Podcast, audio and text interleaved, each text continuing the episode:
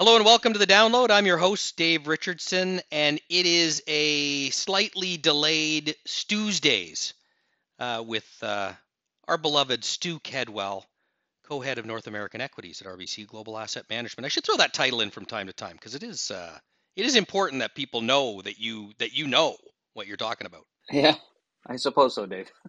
I mean, you, no, when you have a title like that, you you, you know. Chief cook and bottle washer, as my mom would say. Well, you see, it's that humility um, that uh, is what keeps you on top. Well, the market is a humbling place. it, it, it, it is indeed, and uh, we're, we're, we're late because uh, I think most listeners are, are, in, are in Canada, but for those listeners outside Canada, it is the uh, May 2 4 or Victoria Day weekend.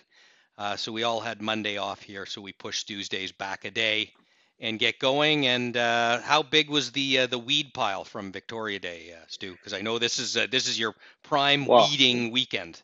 Yeah, this is this. If you're a weeder, this is the time of year. You know, uh, like I would think I was getting dandelions in like half an hour. I would I would turn around and I'd be like, "Wow, there's another one. I got to go get it." So, and I'm, I'm, and I'm walking the beat. I'm walking the beat when it comes to uh, the weed season on my lawn for sure a uh, a, a, perfect lawn. I, am I'm, I'm using uh, somebody somebody emailed me because um, I got the lawn tractor to do mine, and th- this whole idea that you um, you continually mow, you mow almost every day, right? And you just clip the tops of the weeds off, and grass is is more robust than the weeds. So mm-hmm. the so you eventually just kill off the weeds. It's kind of like you're you're you're running your own golf course. Takes a little bit of uh, effort though, but I like being in the outside rolling around on the tractor. Feel good. Yeah, no, I can see that. I, I got more one that's like planting trees. Like it's like you take them out by the roots one by one. Uh, so we're from different schools on that, uh, Dave. Well, um, and and uh, the uh, the trajectory of our careers uh, speaks for what uh, what approach our, our listeners should follow. So let's let's get into that because uh, we, we we know as as well as the weeding season. Talked many times for for regular listeners nothing uh, is more like uh, Christmas Day to you than uh, bank earnings season, and we got a couple of banks out already. Any any anything in those numbers? I guess they they weren't great, but kind of that was what you expected, right? Yeah, they, I think that's I think that's kind of bang on. They were both you know, a little bit lower than than the headline uh, expectation. Um, you know, I think they're kind of reflective of the environment uh, that we're in. Uh, you know, if we you know if we take a step back you know the economy is is downshifting. Uh, you know the recession has been very well discussed. Uh, that's a tougher revenue environment. You know, so it, it's the same for banks. You start to see a little bit of slowing in loan growth. You see less capital markets activity. You know, some of these types of things. Um, but you know, the thing that kind of stood out in both of these banks was more on the expense side. Um, you know, just as lots of businesses are dealing with inflation, there's some you know expenses that were loaded into the pipeline uh, you know whether or not it's technology costs data costs employment costs these types of things that um, you know coalesced at the same time as revenue started to slow. Um, you know there was lots of discussion on in each case around commercial real estate exposure and and uh, you know what that might mean. Um, but uh, you, you know again I it was relatively manageable. So we're just in this kind of holding period where uh, you know, we're, we're trying to work our way through a slowdown. Uh, dividends are attractive. Both banks today, as a matter of fact, increase their dividend. Uh, you know, kind of looking through the cycle, uh, you know, return potential looks looks certainly more interesting, but it's just that uh, you know that last period of malaise that investors are, are working through. Yeah, and Canadian bank stocks have uh, certainly had a rough couple of weeks, and we, we we we talked about that with with Scott Lysakowski just in terms of everything Canadian and the nature of the Canadian market. You've got the big financial institutions and you've got the uh, the commodity complex or resources, materials, and both have had a tough little run. So Canada itself has been uh, a, a, bit of an underperformer, albeit after a uh, you know a couple of years of, of really good relative performance to, to the rest of the world. Yeah, and it's and you know like the cyclical component tends to you know focus a little bit on global growth. Um, you know, banks are often a little bit more cyclical. Yeah, I like I do think that, and we've talked about this before. That discussion between Canada and the U.S. has changed a little bit uh, because of you know some of the big changes in the markets over time. Uh, you know, so we're a bit more of a fan of you know stock by stock, sector by sector when it comes to uh, North American markets. Um, but you know, areas of the market in general, whether or not it's the S and P or the TSX that are a little bit more cyclically focused, have struggled in the last six weeks uh, or so. And um, you know, the S and P is not too far from its highs, but it's narrowed uh, around uh, you know a handful of stocks that are very you know kind of driven by artificial intelligence. Um, you, know, we've we've joked about ChatGPT, but you know the the use cases for artificial intelligence are are definitely um, are definitely multiplying you know quickly and you know the basket of stocks that are either providing the technology the software using artificial intelligence the you know many big tech stocks in the united states have uh, you know have been stronger performers uh, the likes of google microsoft nvidia that type of thing. Um, you know that you know a basket of artificial intelligence stocks might be up uh, you know 40 to 50 percent uh, you know just so far this year. Um, so you know that that's that's kind of been a benefit to the S&P as a whole but you know if we go back and look under the hood uh, you know what's happened in a majority of the S&P 500 looks not dissimilar to what's happened in Canada where you know some cyclically cyclically exposed industries have, have definitely paused or their share prices anyways. Yeah and and um, you know the the um, the the AI thing I think of as uh, you know you're you're going to find more and more uses for AI think of it as uh, you know, if AI is supposed to be, uh, you know, artificial intelligence, like we have real intelligence, same idea, I can come up with lots of reasons for, uh, I, I, my, my boss should give me different projects, different things to do, and a raise. So you think AI is going to come up with lots of different ideas for it to do itself, along with the ideas we have for it, and and it doesn't ask for a raise. Does that uh, does that all is is that is that ultimately is that is that part of the the, the, the thinking in terms of, of inflation and how much uh, you know that, that that maybe even AI is a little bit of a uh, you know taps the brakes a little bit on on longer term wage growth and inflation, or is that is that way too far out to be thinking about that? Well, it, it is it is far out, although it's happening at a considerable pace. When you look at the amount of users of ChatGPT, I think it's one of the fastest user base growth uh, of all time. Um, you know, I think there's these kind of competing interests, like on the on the longer term, inflation is going to be you know tougher to wrestle down. You have uh, the reshoring of a lot of production. You have the decarbonization of the economy. These are two significant long term trends that uh, you know tighten up uh, certain labor markets and things like this, and are likely to be a little bit you know more pressure on inflation artificial intelligence could be a very large productivity tool that could, you know, dampen some of those trends. Um, you know, I think we still think, you know, the base case is it's going to be harder to get inflation, you know, right back down to 2% and hold it there.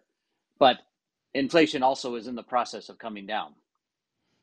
Um, you know, so the, the, you know, the debate really was, you know, between say, you know, two and three and a half or two and three, uh, you know, with the presence of artificial intelligence, maybe longer term, it helps you know, it helps kind of contain or be at the the middle of that range versus the other two kind of push it more towards towards the top. So, so as, as we get back to the bank and and the the, the costs that they're experiencing, um, is, is is that you say that you're you're seeing that across firms, but the banks are particularly labor intensive, or or in terms of you know a, a lot of their costs are related to human capital um, versus other industries.